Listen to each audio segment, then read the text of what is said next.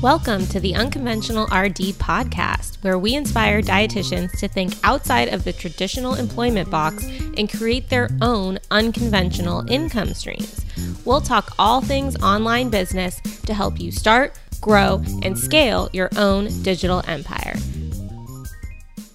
Today on the podcast, we have Betsy Ramirez here to tell us all about using video in our business in 2020. And video is something that I find super interesting, but don't actually know that much about. So I am really looking forward to this interview, and I hope you guys and myself learn a lot today. So thank you so much for being here, Betsy. Hey, Erica. I'm so happy to be here. Yay. So you're kind of known for your expertise in video, but looking back through your background, I saw that you got your start in the supermarket industry. So could you tell us more about maybe how you ended up pivoting towards video and, and how that all went down? Well, I'm about as unconventional as they come. My path has never been one that was focused and clear. Transition has pretty much become my middle name. I blame my husband for that. but I I don't like being boxed in. I did start out in the supermarket industry and I really think that was the framework that has helped me get to where I am today. It was one of the first supermarket RDs, so that's kind of showing my age. Back in the 90s, I was one of just like 10 and it was in its infancy and we got to build programs from the ground up. So I started out with like cooking classes and supermarket tours and community involvement and partnerships with hospitals. And I actually started doing segments on our local TV stations. And then it grew to where I was doing TV for three different states and then I started doing commercials within those three different states. So I was used to being on the other side of the camera. I never really had an interest in learning anything on the other side. So, you know, after I left that job because I married a military guy who's also a dietitian. We're married married dietitians. He's in the Air Force, so I decided to follow him around. And I thought, hey, let's just pivot. I love sports nutrition, always have. I love working out. I got my master's in exercise science, started consulting in Montgomery, Alabama with some athletes who ended up in the NFL. And we moved again.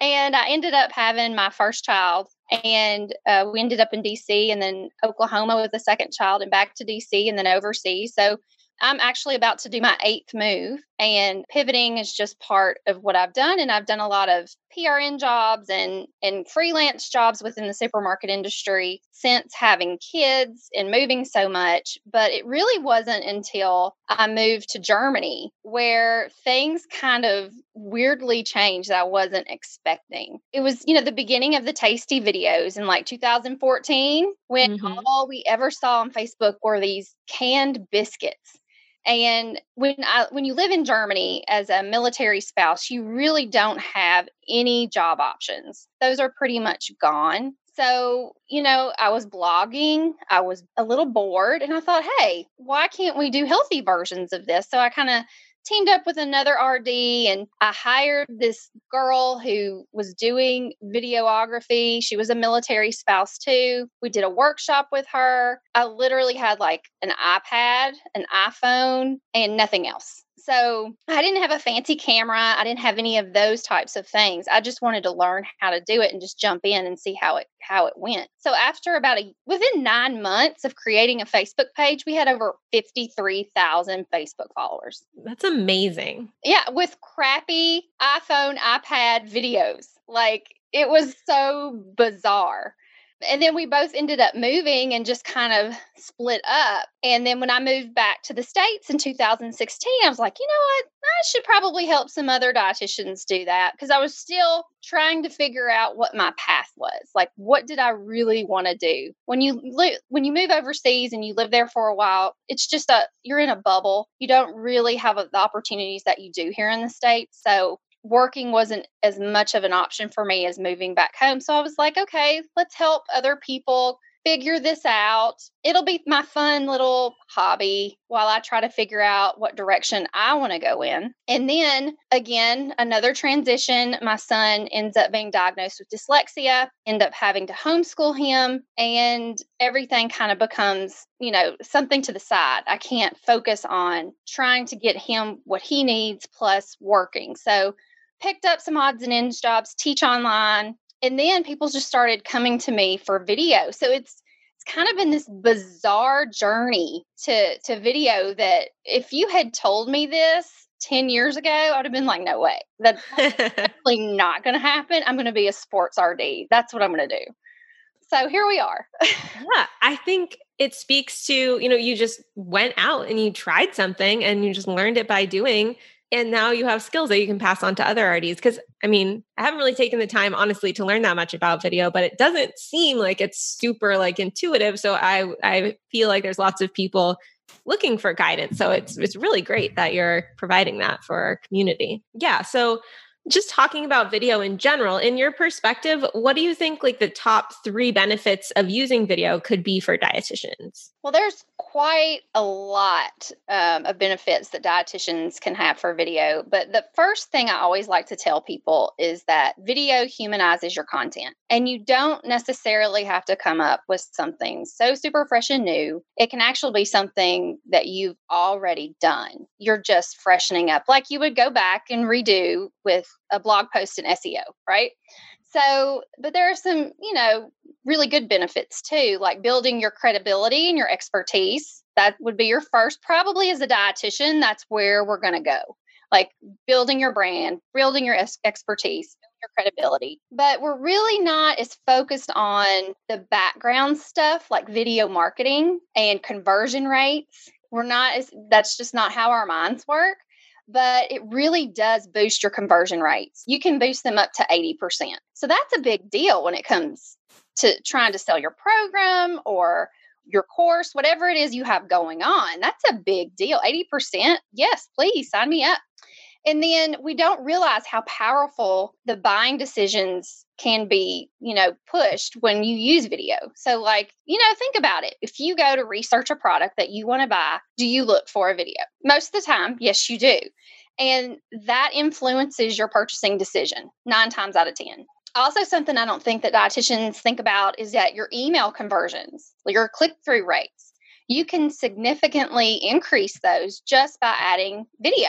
So there's uh, so many benefits. I mean, Facebook feed, social media posts, all of those things are going to have more eyes on the prize if you're doing video. Yeah. And I feel like at least what I hear people saying in communities and things like that, sometimes you, people put a lot of pressure on themselves and they're like oh video like it has to be this huge fancy production but in your experience even just like a cell phone video even that type of video or um, you know just like you, you filming yourself talking into the camera will even that help people with their marketing absolutely and i think you're seeing that play out in stories ig stories more so than any other platform that I even Facebook Live. I think stories is going to be the one to watch. We'll get to trends later, but I really think it gets people a lot more comfortable just by being, you know, it's behind the scenes. That's what stories is all about. People are kind of interested in that. So, what's on your stove right now? You look so polished and perfect on your YouTube video, but really, what's life like behind the scenes? And, and that just adds to the storytelling experience that you can get. Now, stories aren't always live, but you can do IG Live. And I personally don't watch any IG Lives. I don't know about you. Do you watch IG Lives?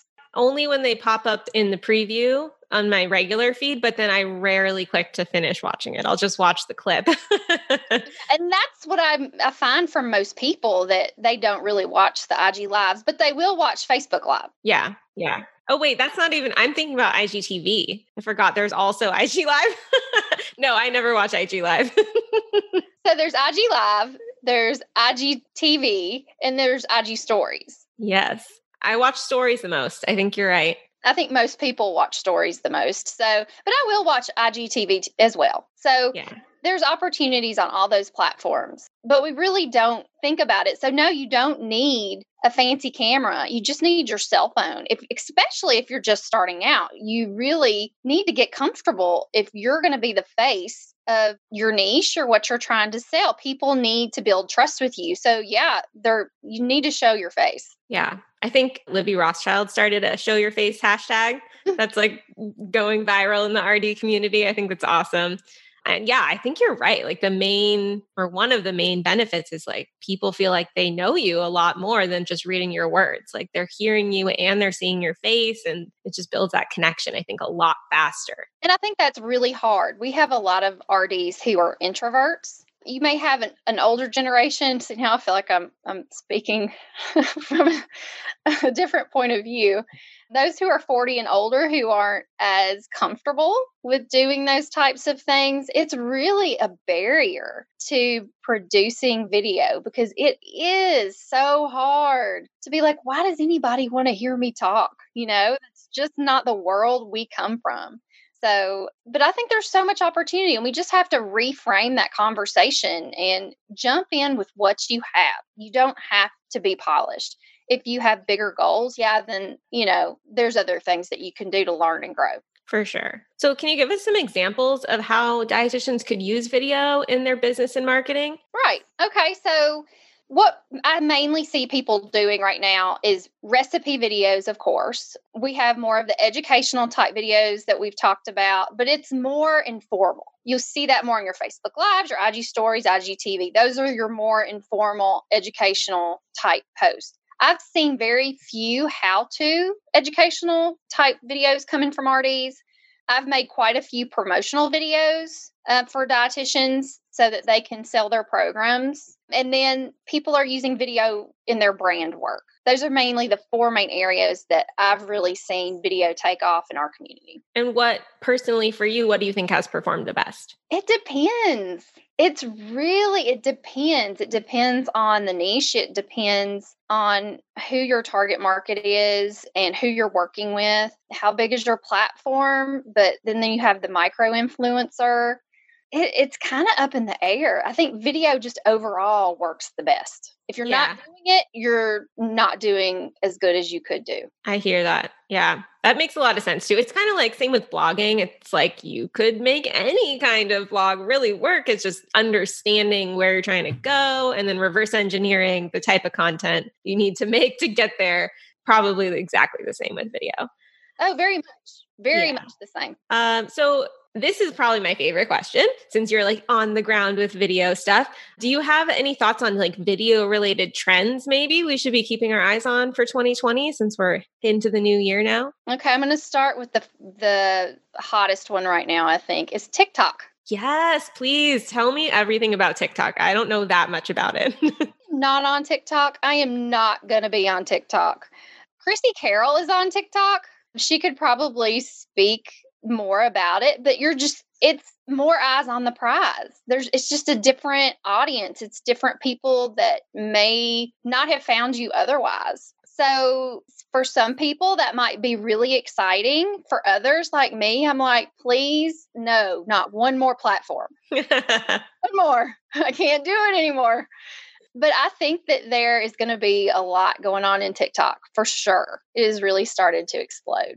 Yeah, I agree. I I've even seen like there are a handful of dietitians who are using it and I've really only seen positive feedback from their like they get a lot of reach and it's really fun. I don't know. I've seen some where their voice is like auto tuned and they're almost like singing, even though they're talking. You know what I mean? So, yeah, I feel like maybe it's a cool way to reach, depending obviously who you're trying to reach. But maybe if you're going for a younger demographic, maybe they hang out there. A lot of different people are on TikTok. There's yeah no rhyme or reason to it at all. It's just kind of like throwing mashed potatoes at the wall to who's going to like be on there and stick. But I think it goes back to my point I made earlier about video humanizing your content. It makes you human, it makes you a real person, and it puts your face out there so that you're recognized for that, you know, given field. So Chrissy's in, she's got three or four different brands. I'm not which, sure which one she's on TikTok for, but it still gives her credibility, probably to drive them to every single one of her platforms, right? Yeah. So it's yeah. really interesting to watch that one for sure. Okay. So TikTok number one. Right. What's next? I'm still going to say Facebook. Facebook is still up there. What types of videos are going to be trending for dietitians, I think, are still going to be your recipe videos. I also think that it, there's a little bit of a shift into recipe videos with yourself inserted into them. So, not cooking show, but like a mix of hands in pans with some FaceTime, if that makes sense. And then you'll have some you'll have some cooking style already mixed in there too. So it's kind of like a bundle you know anything related to cooking you have kind of those three styles but facebook is going to favor it if it's longer okay so these one minute videos that we've kind of like conditioned ourselves to make videos for like should only be 60 seconds really that's only going to apply to Instagram now because Facebook is going to favor those longer videos. Okay. And then this is sort of a random question, but when you upload a video to Facebook, are, is this like something you would be doing through your page? And then, like, what happens to that video after it's posted? Can you organize them, or is it just kind of like, how does that work? So, on your page, you have a tab called uh, Publishing Tools. And within the publishing tools, you have a video library where you have uploaded your your videos.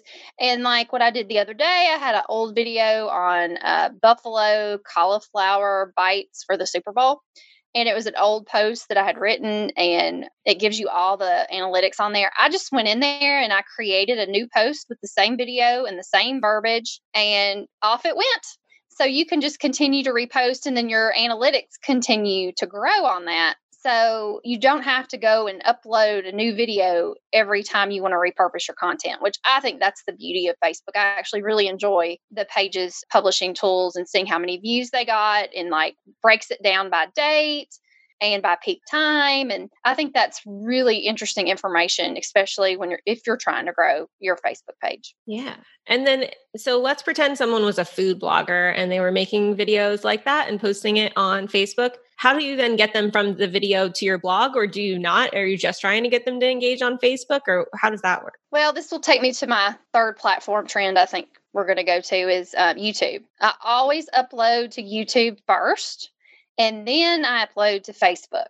And then if I go into my, say, my blog piece is ready to go, I will just import the YouTube link into my blog post. And that way it's all just tied between those two platforms. And of course, Instagram is totally separate if you're going on that direction. But YouTube first, then Facebook. Well, Facebook and your blog post kind of at the same time because you probably want to do your blog post first now that I think about it because you have to have that link when you're going to post your recipe on Facebook. Right, that makes sense. So, blog piece, then Facebook and Instagram. And then do you put the link to the recipe in because I've seen different things like people say, "Oh, don't put the link in the in the original caption, put it in the comments." Because they thought somebody like F- Facebook was maybe not giving as good of reach if you're sending people away. Any thoughts on that? That's the mystery question of 2020. I don't know. Yeah, trends to watch. Trends to watch. See, play with it. See what works for you. Put it in the comments. Put it put it in the um the main part of the post. I've always put it in the main part of the post because nobody really goes to the comments in my experience. Yeah, and I've also I've I've played around with it just within my group doing it both ways. It does, I mean not with video, but just like if I'm linking to something, it does seem like when I put the link in the post in my group it gets pushed down a little faster than if I don't have a link in there. But then I have had the issue where I'll put the link as the first comment and then a bunch of other people comment and then people are like, wait, where's the link? You know, so it's a trade off. It is. And you never know what the Facebook gods are thinking. I mean, it changes all the time. For sure. Yeah. And then, so uh, do you have any other trends or was it so TikTok? Facebook, YouTube? YouTube for sure. That's where you're going to do more of your cooking style videos. I know, like Skinny Louisiana, Shelly Redmond, she shifted from Facebook Live over to YouTube and she's grown her channel pretty quickly. She would definitely be one to watch. If you're looking for someone who's new onto YouTube and is really making an impact, I think she's doing a good job of that. She started out on Facebook Live and then she just shifted everything over to YouTube. YouTube is always going to be a major player. I think that dietitians are not well represented in that area. And I think people are just super intimidated by that. I think the younger ones coming up probably won't be, but those who've kind of been here a while are kind of like, oh, that's so much effort. I don't have time, especially if you have families. That's that's a huge commitment. But Shelly's a good example. She has a family, she has a successful practice, and she's really building her empire around video. Yeah. So definitely check her out. And then the other ones that I would look at would be I know this is not even a platform, but stop motion video is really hot. It will continue to be really hot. And it's really, I've just added that to my menu of services and I've already completed completed it for a major company. Can you explain what that is? So stop motion is where you take a series of pictures and like food items can move. A great example of that would be Perspective Portions on Instagram or on Facebook. Check her out. She does great stop motion videos. And it may be that she has a line of ingredients, you know, going into her bowl one by one, and it looks like that they're moving by themselves. There's no hands in pans kind of action, but it's basically just a series of still shots to make your food move. And it's been really, really cool. I took a really cool course by a girl called Trisha Zemp, and she does one specifically with food. Probably wasn't what I would do because I have all that food and recipe background knowledge but it was a good kind of step by step program that kind of helped me out in the beginning. And then there's also different types of software you can use for that that's out there that that can help the process. But it, it's just fun. If you really like food photography stop motion is super fun. Yeah. and you can just get as creative as you want to want to be. So that would probably uh, that and then instagram would be my last one like we had talked earlier instagram is just always going to be hot i can remember back in 2010 i did a i was at the alabama state conference and I was speaking on supermarket nutrition, but I told that whole audience like content has to be visual for consumers from this day forward. And that has been so true because that was like at the beginning of Pinterest. And I don't even, you know, you can do video on Pinterest, but that's not going to be a trend to watch for sure. But Instagram, the visual content on there, it's just the sky's the limit. And, and Libby Rothschild has built her business pretty much on Instagram. There's lots of dietitians who are killing Instagram. So if they're not doing video, they're actually probably losing followers and money. Yeah. Before we move on to like how to do videos, can you elaborate a little bit on like how video can lead to more revenue in your business? Like, what's the funnel or the mechanism? There's probably, I mean, obviously, I think if you have a private practice versus a blog, there's probably different answers, but could you explain that for the people listening, how video can be monetized or lead to more clients? Well, I think the easiest one first is if you're a blogger and you already have brand relationships. What I have seen with dietitians is that they're creating videos with within those partnerships. So it may be just a recipe video or it could be a talking head video. I know Holley Grainger does a lot of those on her blog, and I've done some work with her on working with brands. You know, that's where it mainly starts usually. And then, you know, there's not very many dietitians making videos. There's only maybe three, maybe four of us that are focused on just recipe videos, I probably do a little bit more. You know, the funny thing is, I never really thought I'd have a, vi- a, a business. I never really thought I'd have a business doing videos. Never really dreamed of that. Never really saw that in my future. But the more I started doing it, the more I enjoyed it. And then the people in my group on Facebook or in our dietitians on the blog or in your community would ask about videos and that's how people started coming to me. I have never once advertised for my services ever. But that's powerful. I mean, that's the best kind of referral, you know? yeah, all of my jobs have come from Facebook groups. Yeah. Okay, so so you work with the brand basically or theoretically and they would pay you kind of upfront to create a video featuring maybe their food product? Is that how it would work? Most of the time, yes. Like it'll be, say it's Bob, Bob's Red Mill, um, and they want a recipe video with some creation you have with one of their flours. So they would have compensation based on that.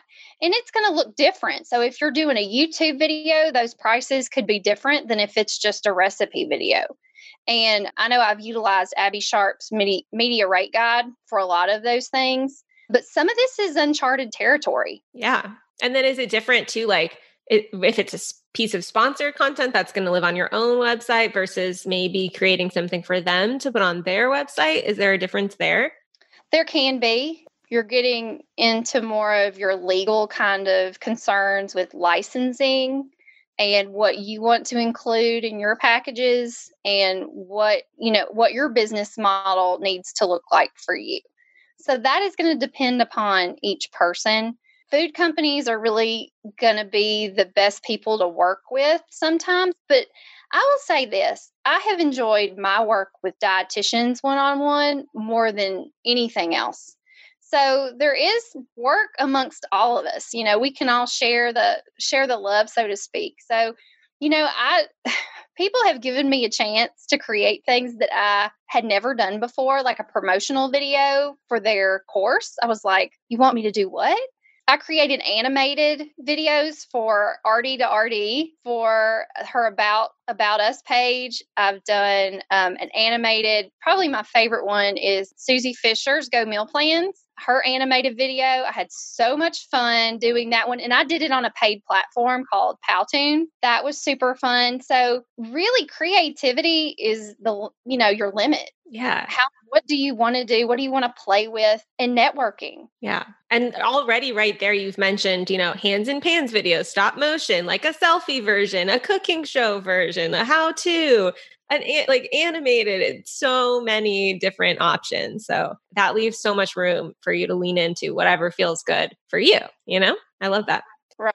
And I have to tell you, it wasn't until this year of December of like that just passed that I decided this is my focus. Like I was still on on the fence of do I want a food blog? Do I do I want to keep myself open for nutrition counseling because we're about to retire from the military, so I'm looking at what does my future look like? And this has really become a viable source of income for me and I've really enjoyed the people that I've worked with. I, am continuing to work with, and I think what solidified it for me is that a major company sought me out and hired me, and my pricing was like three or four times my normal rate. You know? Yeah, that feels good, right? like, oh my gosh, people will pay this. yeah, for sure. It's so good. So there's a lot of opportunity. And from those recipe videos came my, they're like, hey, we really like your work. Would you do some stop motion videos for us? I was like, you realize I've never done that, right? And they're like, well, we just really like working with you. And I was like, okay, I'll figure it out. exactly. That's the best. Yeah. So, okay. So just pulling it back, there's, you could get paid to make videos by brands. But what if you're not working with brands and you just have your own business and you see clients? Is it more like you, you put calls to action through those videos or something to get then try to monetize? Yeah. So if you want to monetize, like, so you're doing, you've got your SEO course. Let's go there because I'm taking it and it's fabulous right now. Thank you. So something you may want to consider is doing, you could do a testimonial video where you have other people film their testimonials about your course. You could also do one of just you talking, or you could do an animated video for that or you could just do one that has pictures in in words there's a lot of different options for you but if you look back to what we were talking about on the benefits of video, you can boost your conversion rates up to 80%.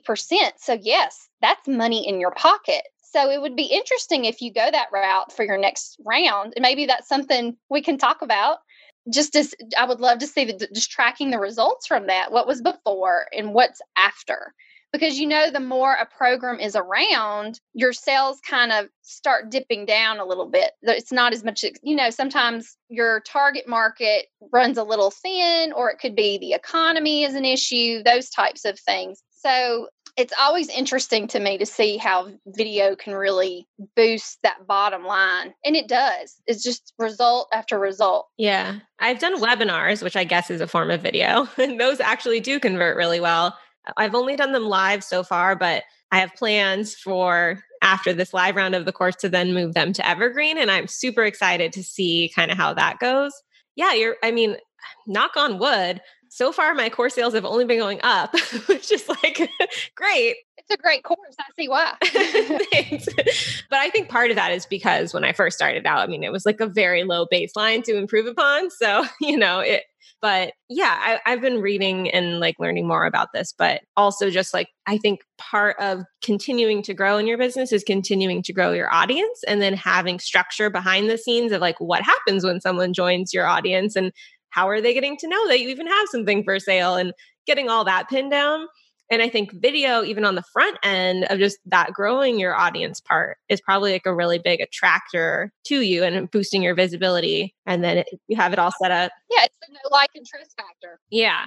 Know like and trust. And that's what that's what is going to boost your business bottom line. And I'm the worst about it. Like I'll show my face in my group, but I do not want to get on social media and be like, hey, y'all.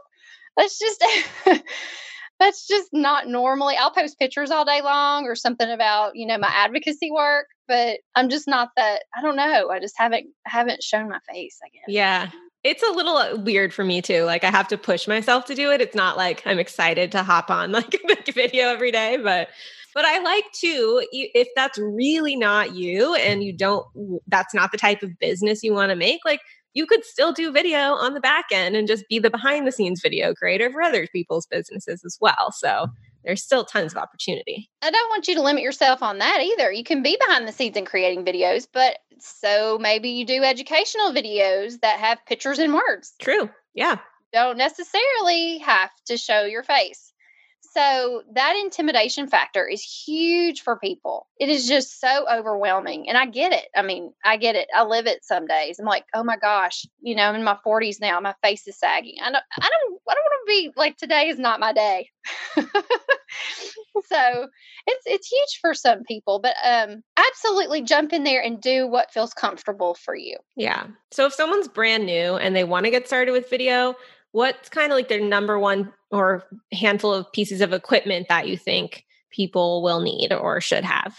Well, I think before you do that, you kind of have to do an assessment. So you have to kind of have a strategy. And, you know, your course is like the perfect example of that. People don't put a lot of strategy behind before they start doing their videos. And you have to reverse engineer, like you said, what is your end goal? And then you kind of have to take yourself out of it completely. And I just did a, a Facebook Live in our group about this. And it, it's really not about you. It's about who you're trying to target. And it's about having a very, very clear message. So I think before you even go to the equipment, you have to know those things. And you are just a vehicle to help them get from point A to point B, hopefully benefiting your bottom line. That's the goal, right? Conversion. That's what we want. Why would you be doing it otherwise unless it's a hobby for you? So when you can get to that point, really, you, you can do an equipment assessment and use your phone start out with your phone, start out with your iPad. You don't have to buy a fancy DSLR camera to get started. You just don't. And you can do those little clip on lights if you want to improve your lighting. They're $10 on Amazon. Super cheap, super easy.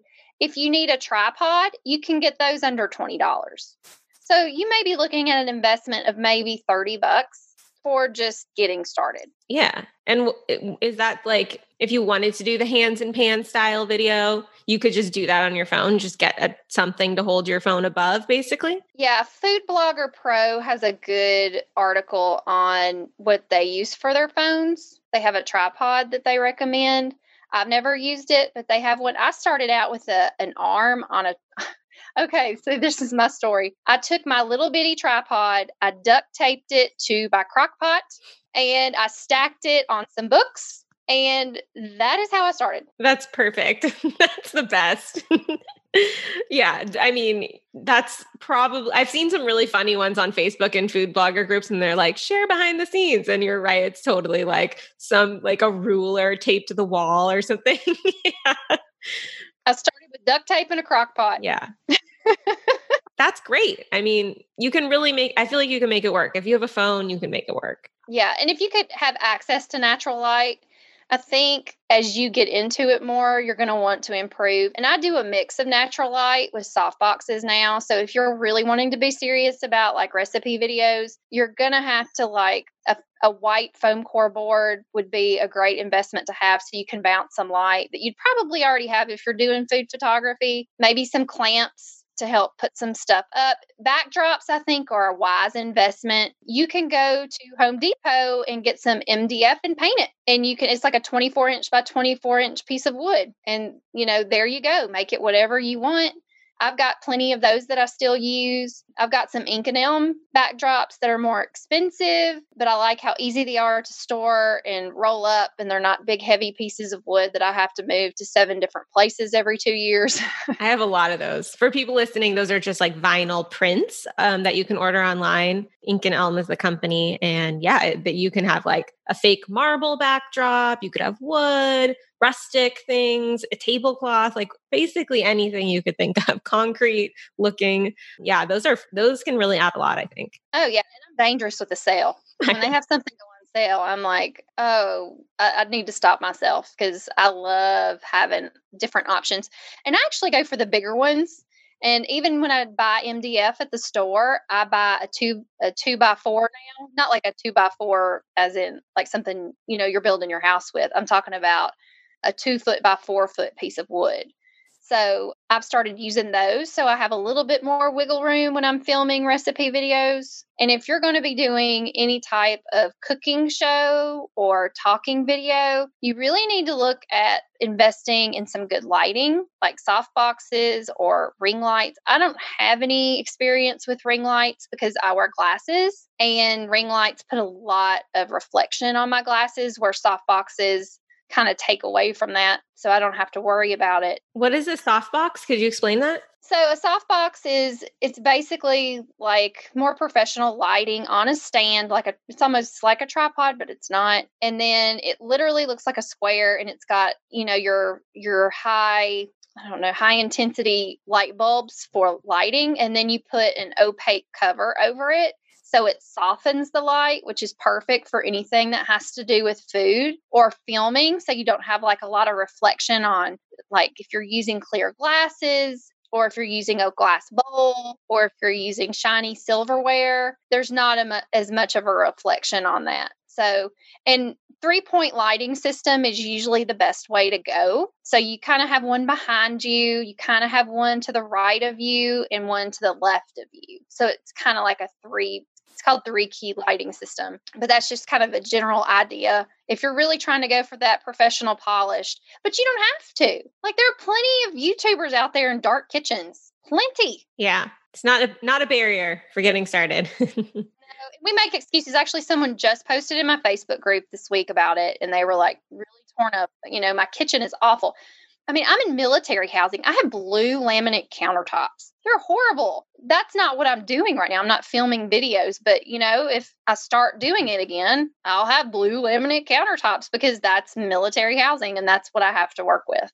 You can always ask your friend if you could film in their kitchen if it bothers you that much. That's true. And then what about sound quality? Do your videos usually have sound or do you get music to put in there or how does that work? Okay, so recipe videos have music, and there are three sites. I usually go to Audio Jungle, Premium Beat. I think it's Soundblocks is one, but I use Melody Loops a lot. I like that one. You can buy bulk packages of music, and it's you know you're free to use it after that. If you want something free, go to bensound.com. That's a really good one. That's what I started with. You'll you you will hear Bensound's music all over the internet. And then the other one that no one really knows about that I love is Purple Dash Planet. So it's purple dash planet, think.com. And um, they've got a lot of great music that's free. You just have to make sure that you're properly citing that it's their music in the comments of your YouTube or your post, that, or you can do it within your video. I used to put music by Bensound really small because that's their terms of use and you need to follow their terms of use. So anytime you buy music, make sure you're reading through those terms of use so you know for sure that you can use that music. Okay. So you so you record the video maybe on your camera and then do you put it on your computer for editing?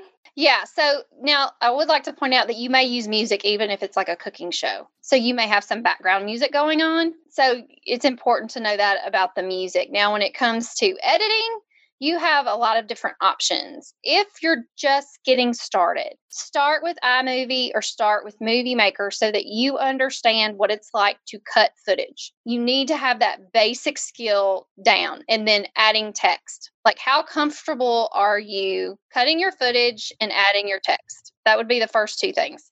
Movie Maker, iMovie. Then, if you want to try something else, you could move up to something. My favorite is Filmora. I love Filmora.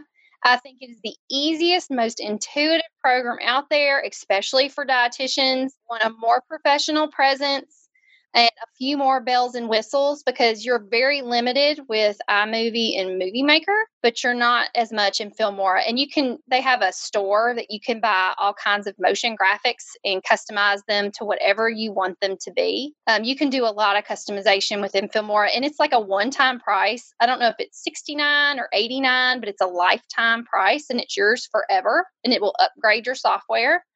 I still use Filmora for some things, but my next level, like for what I'm doing, because I'm doing more professional editing, I'm using Premiere Pro. Or if you're a Mac user, most people use Final Cut Pro, and I just don't have a Mac. I have a I have a PC, so I'm not able to use that fabulous program. I would love to. That's one of my goals. I want to switch but it's kind of easier if you're doing stop motion if you're already in creative cloud and you can go between photoshop or the other photo editing program and then you can kind of import into premiere that kind of makes that easier but it's nice to have both okay and then could you can you add music in the lower ones like imovie or is that something you can only do on like filmora and up i think you can i think you can add music and text but you just can't you don't have a ton of options okay so it'll be a little more bare bones. Yeah.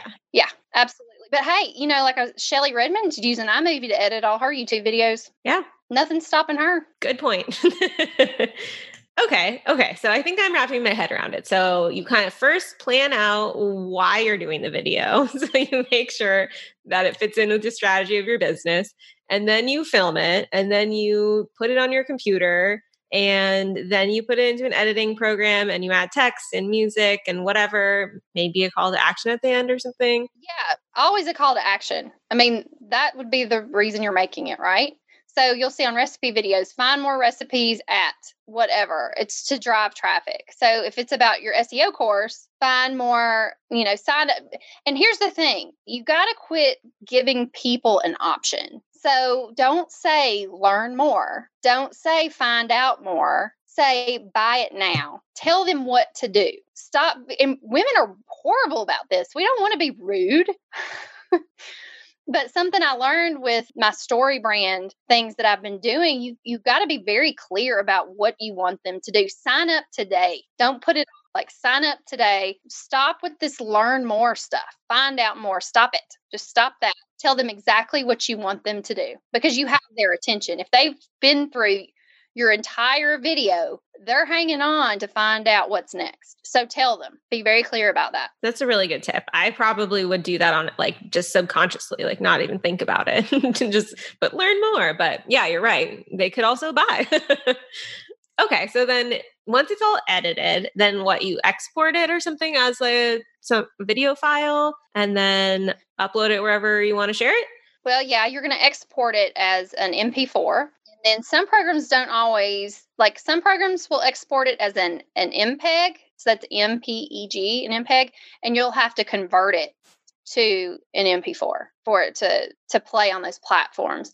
And then you're also looking at what size video you want, but you would decide that at the beginning of your editing experience if you want a vertical video, if you want a landscape video, or if you want a square video. And a lot of times what I do with those is I start with landscape and I'll save, you know, I'll export that file, then I'll then I'll open a new editing session and I'll import the finished, you know, I'll, or copy it over and I'll square it, or I'll just make a copy of it and I'll adjust everything and make it whatever size that I want. But it really depends. So, and you know, IGTV is letting you do landscape now. Uh, so, yeah. How do you find out, like, where do you go to figure out the right dimensions for the different platforms?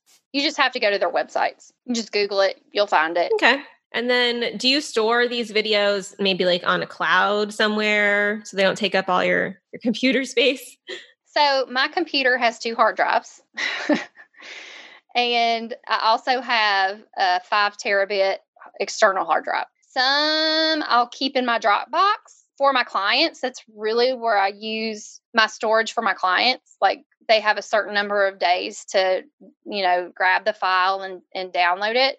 So I'll have a lot of editing projects that come in that are dietitians maybe sending me their filmed footage. So I'll also get that through Dropbox and then I'll just return the video inside of Dropbox too. You're probably really fast at it now, but How long, maybe in the beginning, how long should you expect it to take to maybe make a video versus once you get a little faster at it? What what type of time frame should people give themselves? Right. Well, you know, there's a lot that goes into video production and people don't realize it. They think, oh, you can just edit this video for me in like an hour. Well, no, no, I can't.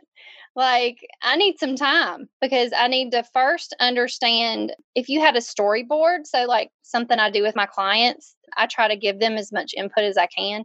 I need to know what your story was, even if it's a recipe video. Like, what are your ingredients? What is the sequence of ingredients? Does it make sense?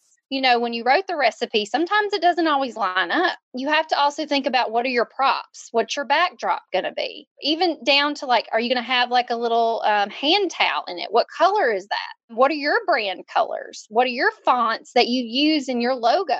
Like, these are little details a lot of people don't think about. So I lay those all out for my clients within our storyboard. And that's the pre planning process that really needs to take place before you even set up a piece of equipment. You also have to go and shop for the food. So you're looking at already two, two and a half hours, right? And then you got to produce it. So that with setup, and disassembly and the recipe video itself that can be three four hours it depends on the complex complexity of the recipe and also if you just have one camera you may be setting it up three different ways to get the shots that you need because with a recipe video it's it's a lot different. You have to get a you know make sure you get that beauty shot. You have to make sure that you get a you know a couple different angles to where it makes it a little bit more interesting. You of course could always have an overhead shot and just keep it that way. No one's saying that you have to do any different but videos perform better if there's more angles and and you know beauty shots involved. Always that fork in the food kind of moment people love to see so you know it's it's a kind of, it's very labor intensive and people don't always realize that if you're doing a cooking video style with your face showing that's sometimes a little bit easier only because it's not as much strategy that goes behind it. You should have a storyboard though. I want to really hone that home. Always have a storyboard, have a plan of action, know exactly what you need to do, when you need to do it, even if you have to use post it notes, you know, as you're filming. So, you know, step one, step two, step three. Practice using empty bowls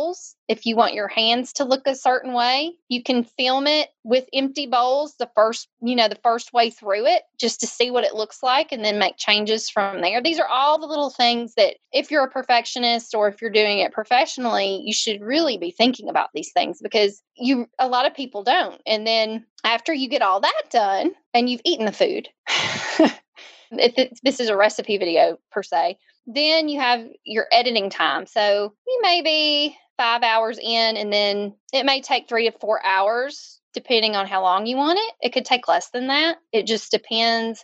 If you're a first time client, it's going to always take longer. But if I've been with you for a while, we kind of move through that process a little bit quicker because I already have your fonts loaded, already have your colors loaded, already know the kind of style that you like and the call to action. So, you know, those things make it a little bit more simple. And as you get more comfortable doing it, you're going to get faster, but it still takes in the editing world no less than two to three hours. Yeah. And I think that's such a good point too. As you grow, just hanging out in food blogger groups and everything, it's a lot. There's a lot of moving parts to running a food blog or an online business of any kind, really. And if you want to bring on video, like I don't know if I would I would probably hire out, to be honest. So it's great that like you have this service that you offer for other dietitians too, because I mean that sounds like a lot. That's like a full day out of the week to make a video, and there's al- there's already so many other moving pieces to your business too. So I think it's awesome that we can all collaborate. And like if one person's good at the writing, they could do that. Another person can make the video. Another person can do all the social media. You know what I mean? And it all comes together. But yeah,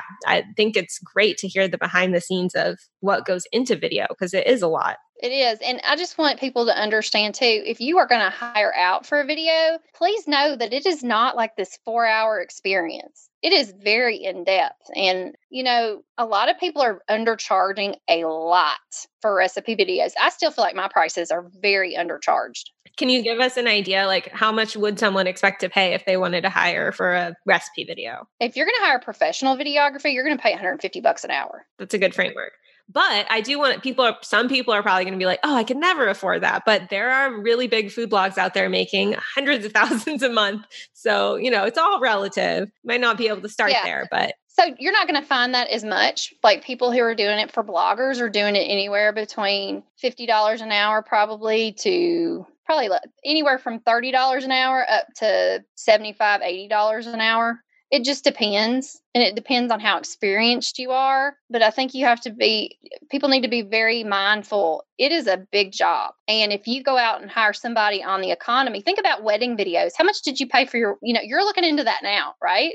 Yeah except we're not even doing videographer oh it's so good though but videographers are very expensive. So, but the food and nutrition world is such a niched market. It's a different way of thinking. So, even if you hire out, so for instance, I just did a job where the dietitian hired me to do the editing. And then she, because I live in North Dakota right now and I'm moving, thank goodness, down to the South. I'm not able to be in the South where she's filming. She hired a guy to come and film it for her who's a professional photographer, right? He's trying to learn video. So he has no no frame of reference when it comes to working with food and nutrition brands, right? Or thinking about, you know, food placement or, you know, where she needs to be so I can write the text in to her right or left. None of that is, you know, being th- like the B-roll shots. So like it was a some cereals and I wanted to make sure I had B-roll shots because we had done the storyboard. I knew what the script was. I knew during some of her talking points we could you know go to you know the shot of these different cereals on a very slow motion you know like when you see in commercials very slow motion kind of thing that's called b-roll it's it's not her talking head it's just the b-roll so i was literally virtually on the phone facetiming with this man i'd never met and this dietitian and it actually worked out really well. We got everything we needed. I was able to edit the videos exactly the way she needed them, got it all done for this brand. Everyone was happy. And it was a really neat, you know, it was a, it's a really neat perspective for that photographer because he's never done that type of work before. He's done weddings. Right. Totally different. Know, completely different venue, as in, you know, you really have to think, especially if you're going to work with brands. If your goal is to, like, okay, I'm going to just do video only services and I'm going to work with brands. You have got to have that attention to detail. You need to understand what B roll is. You need to understand. You need to go beyond the recipe video. So there, there, it's it's just so open ended, so open ended. So before we sign off at the end here, do you have any recommended resources for people to go learn more about video? Maybe your own resources or just other things that you've really enjoyed. I know you've mentioned a lot throughout, but anything off the top of your head? Yeah, um, my Facebook group, Making Videos for Dietitians, I keep that to only dietitians. And I do that because I feel like there's a lot of fear anyway in video, and there needs to be a safe place for people to be able to ask questions that big food bloggers or other health and wellness professionals aren't a part of.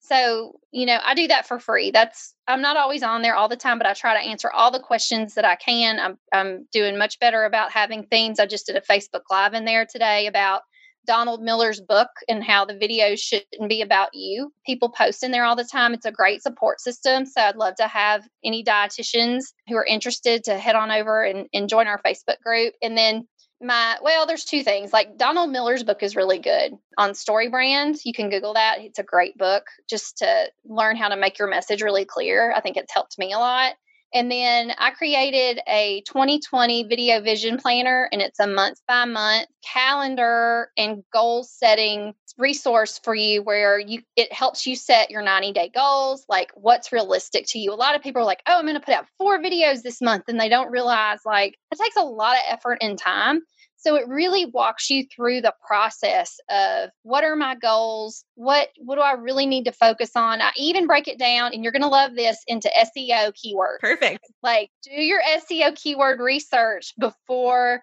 you even produce that video because it's going to be pointless if it's not, you know, something that people are interested in, right? So I break it down in that way. And then we go through, I have a storyboard in, in there to, to help you break down that process. And then at the end of the of the quarters, we do a quarterly recap of what performed. You can track, there's a tracking sheet where you can track all of your analytics And then it gives you a brainstorming section to what did well, what didn't do well, and, and kind of like look at the why behind it.